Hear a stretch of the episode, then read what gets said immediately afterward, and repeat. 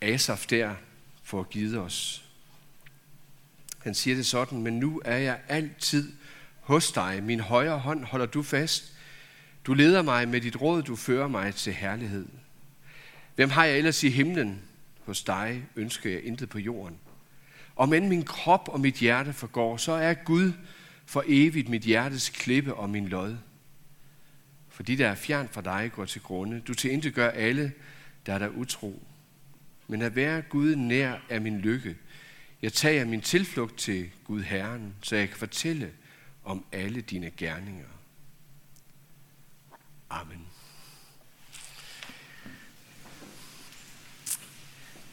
I den forgangne uge, der fik jeg øh, lige muligheden for et break. En god ven, lidt ældre end jeg selv, har en øh, dejlig stor sejlbåd, som øh, jeg lige fik nogle gode timer i ude på Limfjorden. Godt vejr, noget vind, ikke for meget desværre, men derude, hvor roen den er, stillheden den er, også der, hvor der kan blive plads til de gode øh, samtaler. Og dem havde vi flere af.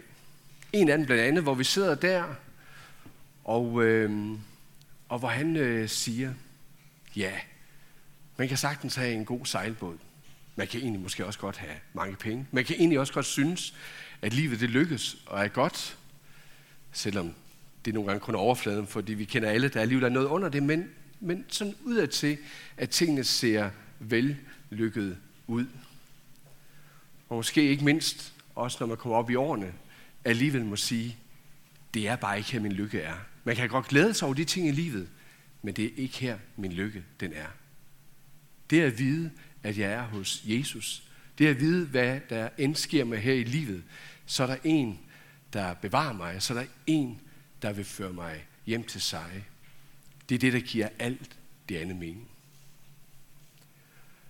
Det sad vi og talte lidt om, og jeg tænkte, kunne jeg begynde prædiken næsten anderledes? Det er jo nærmest en foræring at få ind i det her. For det er faktisk der Asaf han er, eller måske retter, lidt på en anden måde, hvis du går hjem og læser hele salme 73. Så er han et eller andet sted i hans liv, hvor han ikke bare synes, det her det er en selvfølge. Om han er lidt syg, eller hvad det er, der gør, at han synes, at det her liv med Gud, det nogle gange er svært. At Gud føles meget fjern. Måske fordi han også tænker, jamen, jeg er jo vant til at gå til Guds tjeneste i templet. Jeg er vant til at bede til Gud. Jeg er vant til at gøre alle de rigtige ting, og jeg gør det, og jeg gør det hver dag, for det er jo det rigtige. Det er det, jeg har hørt. Og det må Gud vel lønne mig for på en eller anden måde. Men han synes bare, at Gud er langt væk. Så kigger han på naboen, som bestemt ikke er en, der plejer at gå i kirke. Det kører bare ud af. Der bliver samlet godt til huse med rigdom. Den anden nabo, aldrig nogensinde syg, men at tro på Gud, overhovedet ikke. Og så kan han nærmest blive ved med at lave sådan et lille analysefelt rundt omkring alle andre i hans liv, der ved, i hvert fald med deres liv og ord, så bekender de ikke nogen som helst form for til, tillid til Gud eller tilhørsforhold til ham. Og så knokler han der med sin Guds tro. Så hvordan kan det være, at dit liv ser ud til at lykkes, selvom Gud er langt væk eller slet ikke eksisterende i vedkommendes liv? Og så er han her i hans liv, hvor han nærmest synes at bøvle med det hele. Og gør alle de rigtige ting, som man nu jo engang skal som en kristen, for man kan synes, man er bare nogenlunde med. Og så er Gud bare meget lang væk. Og så man kommer længere frem i salmen, så fornemmer man nærmest lidt den her, man kan måske godt kalde det en anfægtelse, men måske egentlig lige så meget, at han nærmest riser op for sig selv, hvor i hans åndelige præstation den står. Så at sige, det han holder sig oppe på som en kristen, det er vel, hvad han kan præstere åndeligt for at lykkes. Jeg er helt sikker på, at hvis jeg sad en god præst eller en anden godt kristen menneske ved siden af ham og sagde, jamen det er jo ikke sådan, det er. Gud han øh, vil jo gøre alt for dig. Gud han siger det og det og det. Så vil det overhovedet ikke give mening ind i hans liv, fordi han hører fortællingen både måske næsten af andre, fordi det er jo altid, hvad jeg ikke lykkedes med, der bliver sagt. Eller det, man kan overbevise sig selv om, at jeg er også nødt til at leve op til den her åndelige præstation, for jeg egentlig kan regne mig med. Og så kan man havne i den her Kan det betale sig? Er han måske egentlig bare en hyggelig? Det kan også være, at du sidder her i dag og tænker, ja, jeg er her, og jeg viser mig god ansigt. Men det her med Gud, ja, han er virkelig meget langt væk. Men jeg er her jo, fordi ellers er der måske nogen, der vil spørge til mig, og jeg skal jo også leve op til mit ry som kristen.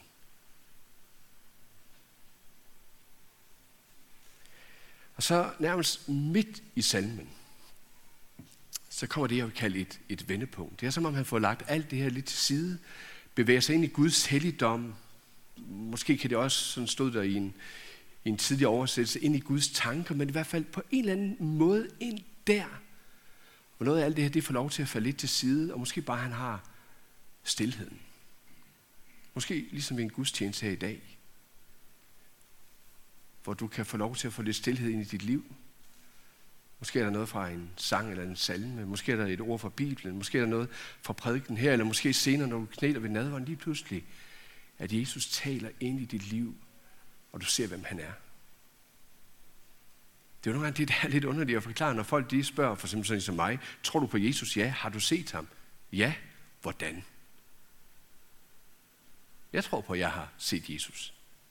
Nogle gange har det faktisk været lidt i syn i en drøm, hvor han har talt, og mange gange med sit ord, men at han er levende, det er jeg ikke et sekund i tvivl om. Men at forklare det, så det giver mening, sådan hard facts, videnskabeligt, nej. Men derinde, i Guds tanke, ind i Guds helligdom, hvor jeg ved, her er Gud nær. Her taler han til mig. Ja, som han også der siger nogle steder, at han vil være i mig, et leve i mig, hvor jeg egentlig bare kan sidde og slappe af. Hvordan det under det kan ske, og hvordan det menneske kan leve i den overbevisning, ja, det er faktisk virkelig stort. Det er underfuldt. Og der kan være mange mennesker omkring, der gerne vil det meget velmenende for en, at man skal nå derhen og kende den ro og fred, og man skal have mødt Jesus på den måde, og kende Gud på den måde, så ja, det kan storme, som vi lige sang det, rundt omkring en, som det vil. Jeg ved, jeg skal komme hjem til land, at der er en, der vil føre mig derhen.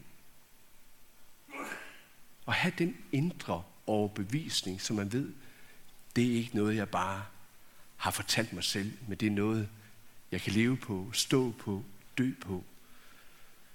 Ja, det er faktisk svært at sætte ord på. Og jeg synes, det er fantastisk, at salme 73 med Asaf, det forsøger han heller ikke. Han beskriver, at det sker, og så udfolder han, hvad det kommer til at betyde for ham, at han kan se sådan på det. At han når derhen, hvor han indser, at livets lykke og det at hvile på den her måde, det er ikke noget, der udgår fra ham selv, det er noget, der udgår fra Gud, kommer til ham. Og jeg tror måske, det er her, den helt store udfordring, den er, i det at kende Guds nærvær på den måde, og leve i hans nærhed i vores tid, det er, at alting skal jo nærmest komme fra os selv. Et projekt med at realisere sit eget åndelige liv, skal kunne regne hele sit liv ud, og alt hvad der skal ske i mit liv, det skal jo nærmest selv have styr over. Vi lever i en tid og i et land, og også i en by, hvor der er så mange muligheder. Det er ikke et spørgsmål om, hvad det er, jeg skal. Det er nærmest et spørgsmål om, hvordan kan jeg vælge midt i alt det, jeg gerne vil, og så finde en vej i det, og så alligevel er det sjældent, man er tilfreds. Jeg skal have kontrollen. Jeg skal præstere. Jeg skal lykkes. Og hvis jeg glemmer det, så skal jeg endelig bare tænde for fjernsyn, eller se på Facebook, eller alle mulige andre steder, og så skal jeg nok blive overbevist om, livet giver først mening, når jeg kan fortælle mig selv og alle andre, jeg er lykkedes.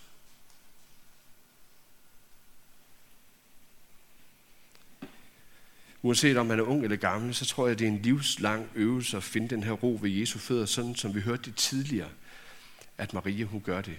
Min lod, som hun siger, ligesom Asaf, altså min klippe, den, der kommer ind i mit liv og giver mig den her platform at stå på.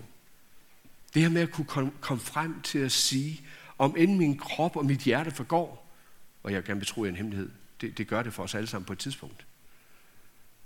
Om end min krop og mit hjerte forgår, så er Gud for evigt mit hjertes klippe og mit lod. Og kan sige det, det er ikke altid, det kommer bare lige et et hug. Jo, det tror jeg, det gør for nogen. De kan måske lige fremsætte minut på, eller tidspunkt på i deres liv, hvor det her det blev stort for dem, for Jesus. Eller at Jesus blev stor for dem i deres liv. Kom til tro på ham. Hold fast i det her. Selvom det også kunne fornyes hen ad vejen. At det var sådan, det var. For mange af os andre, der er det noget, der er nogle bump på vejen, hvor det er der. Det kan være, at man sidder derhjemme, knæler ved sengen, beder og får den her ro over sig. Cykler en tur i Brabrandsøen, er i tale med Gud, får den her ro over sig. Lige pludselig ind i sit liv. Eller, som jeg oplevede igen her i, i den forgangne uge, sidde derude på vandet, tale om Gud, og lige pludselig, ja, det er derfor, det giver mening.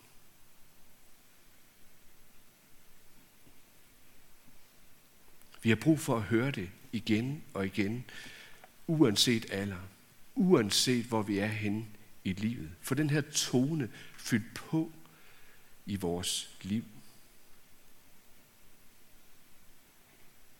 At leve Gud nær min lykke. Jeg sang det lige før en tre gange, tror jeg det var. Var det ikke rigtigt? På den ene side er det jo en proklamation. Så kan du måske have det, at, at det her det er noget, jeg står op for. Det er sådan, jeg har det. Og på den måde kan det blive til en trøst. Men jeg tror også nogle gange, det kan gå hen og blive en dagsorden. At det kan blive en dagsorden for min åndelige præstation. Jeg er faktisk ikke selv vildt begejstret for den oversættelse af Leve Gud nær min lykke, sådan som den lød i, i den tidlige oversættelse. Den er faktisk lidt anderledes, hvis det kan du selv gå hjem og læse, det som jeg læste op lige før. Men at leve Gud nær af min lykke. Jeg husker som teenager ung, og jo mere jeg også kom op og fik andre ting åndeligt skyld ind over mit liv, der havde det svært med den oversættelse. Jeg mener ikke, den er rigtig, men det er, det er sådan en anden ting. Og hvorfor jeg ikke mener, den er rigtig, det er, at det hurtigt kan komme til at ligge det her åndelige pres, at det er mig, der skal bevæge mig hen til Gud for at være i hans nærhed. Jeg skal opsøge bønden, og i den bevæge mig hen til Gud, så han er nær. Jeg skal gøre det godt nok. Eller som det er blevet i de senere år, nogle gange med lovsangen, som sådan et ekstra sakramente, at man skal ind i lovsangen, fordi det er jo os, der skal ind for Guds ansigt og synge for ham, ind for hans hellighed, som om vi bare vader derind, men det er jo mig, der skal bringe mig selv frem for Gud, og være i den her rette stemning, og i den her rette situation, fordi så er vi perl, så er vi gode venner, kan tale med hinanden, for jeg har bevæget mig derhen. Men så har vi sådan set fået vendt evangeliet på hovedet. For evangeliet, det er altid, at Gud kommer til os. Jeg kan være lige der, hvor jeg er. I mit liv, i min situation. Om det er glæde eller sorg, eller hvad det er, så kommer Gud til mig. At leve i Guds nærhed, fordi den er der, hvor Gud er. Det er min lykke. Ah, her kan jeg hvile. Det betyder ikke, at jeg ikke mener, at jeg har det godt med at bede. Jeg har det faktisk også godt med at synge. Jeg har det også godt med at læse i min Bibel. Men jeg gør det ikke som en præstation. Jeg gør det, fordi det er der, jeg ved, at Gud, han på en måde kan få mig i tale og få skabt nogle hvilepunkter, hvor han kan komme til. Og det er også derfor, vi i en kirke som den her glæder os over ordet, dåben og nadvånd. Fordi det er helt tydeligt steder, hvor vi bare må komme og blive båret hen, knæle ned, sidde og lytte, tage imod. Gud kommer nær til mig. Det er det, der er det befriende ved at leve i Guds nærhed. Men det udfordrende, det er, vil jeg slippe min åndelige præstation, så jeg bare kan være der og tage imod ved Jesu fødder. Og så også være ansvarlig bagefter at jeg ikke bare tager det som en selvfølge, at det nok skal gå. Jo, Gud skal nok være der. Men jeg må også hele tiden i mit liv søge og være de steder, hvor han vil tale til mig.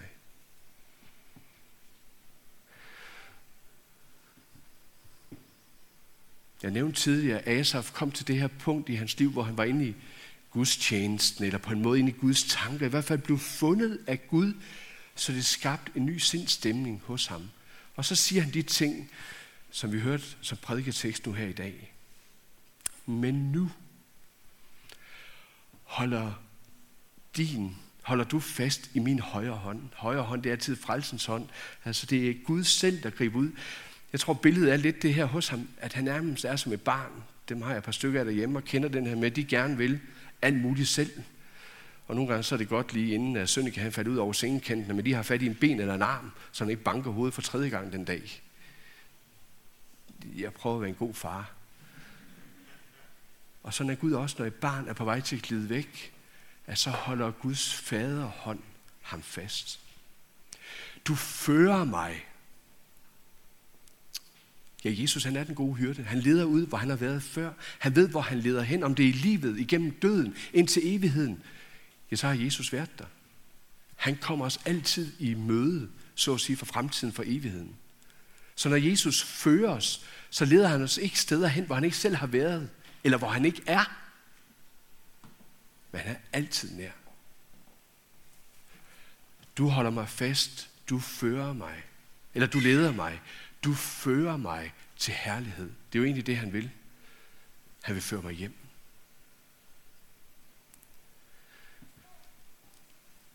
Og så er vi faktisk lidt derhen, hvor vi begyndte prædiken. Og det er også det, det vi gør her mod slutningen. At det kan også ske, at der er nogen, der umiddelbart synes ud til, at de har et langt bedre liv end mig i min åndelighed. Langt rigere. Dem kender jo mange af. Så meget tjener man heller ikke som præst.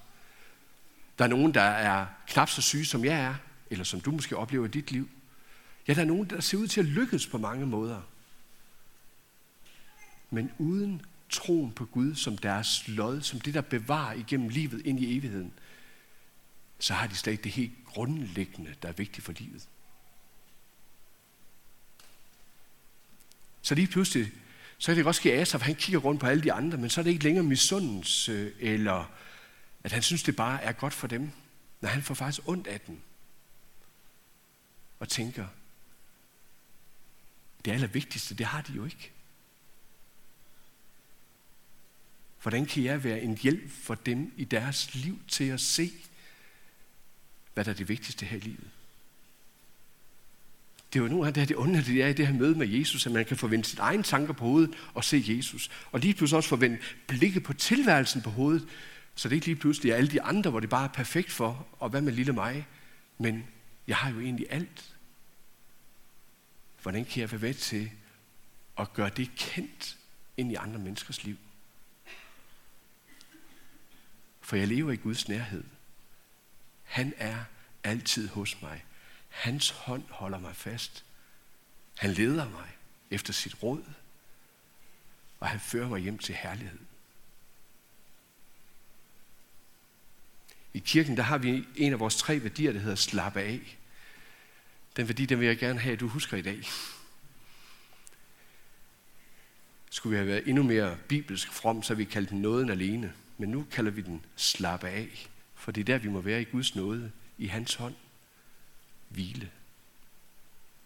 Og så skal vi have et billede op her. Der er en gammel, god mand fra Oldkirken Ruplev, som har malet en ikon af treenigheden, som sidder og kigger ud mod os, faderen, sønnen og ånden, og i en position, hvor de er inviterende. Og jeg synes, det her, den her ikon, jeg har den også nede på mit kontor, er stærk, fordi det minder mig altid om, at Gud altid er en inviterende Gud. Ind til ham. Ind til hans hvile. Men ikke bare, hvor de sidder alene tilbage og tænker, ja ja, hvis du vil os noget, må du komme til os. Men altid i en udadvendthed, i en rækken ud. Uanset om du ikke kender Jesus nu, uanset om du gør det, så ved jeg, at der, hvor du er i dit liv, der er det sådan, han gerne vil møde dig.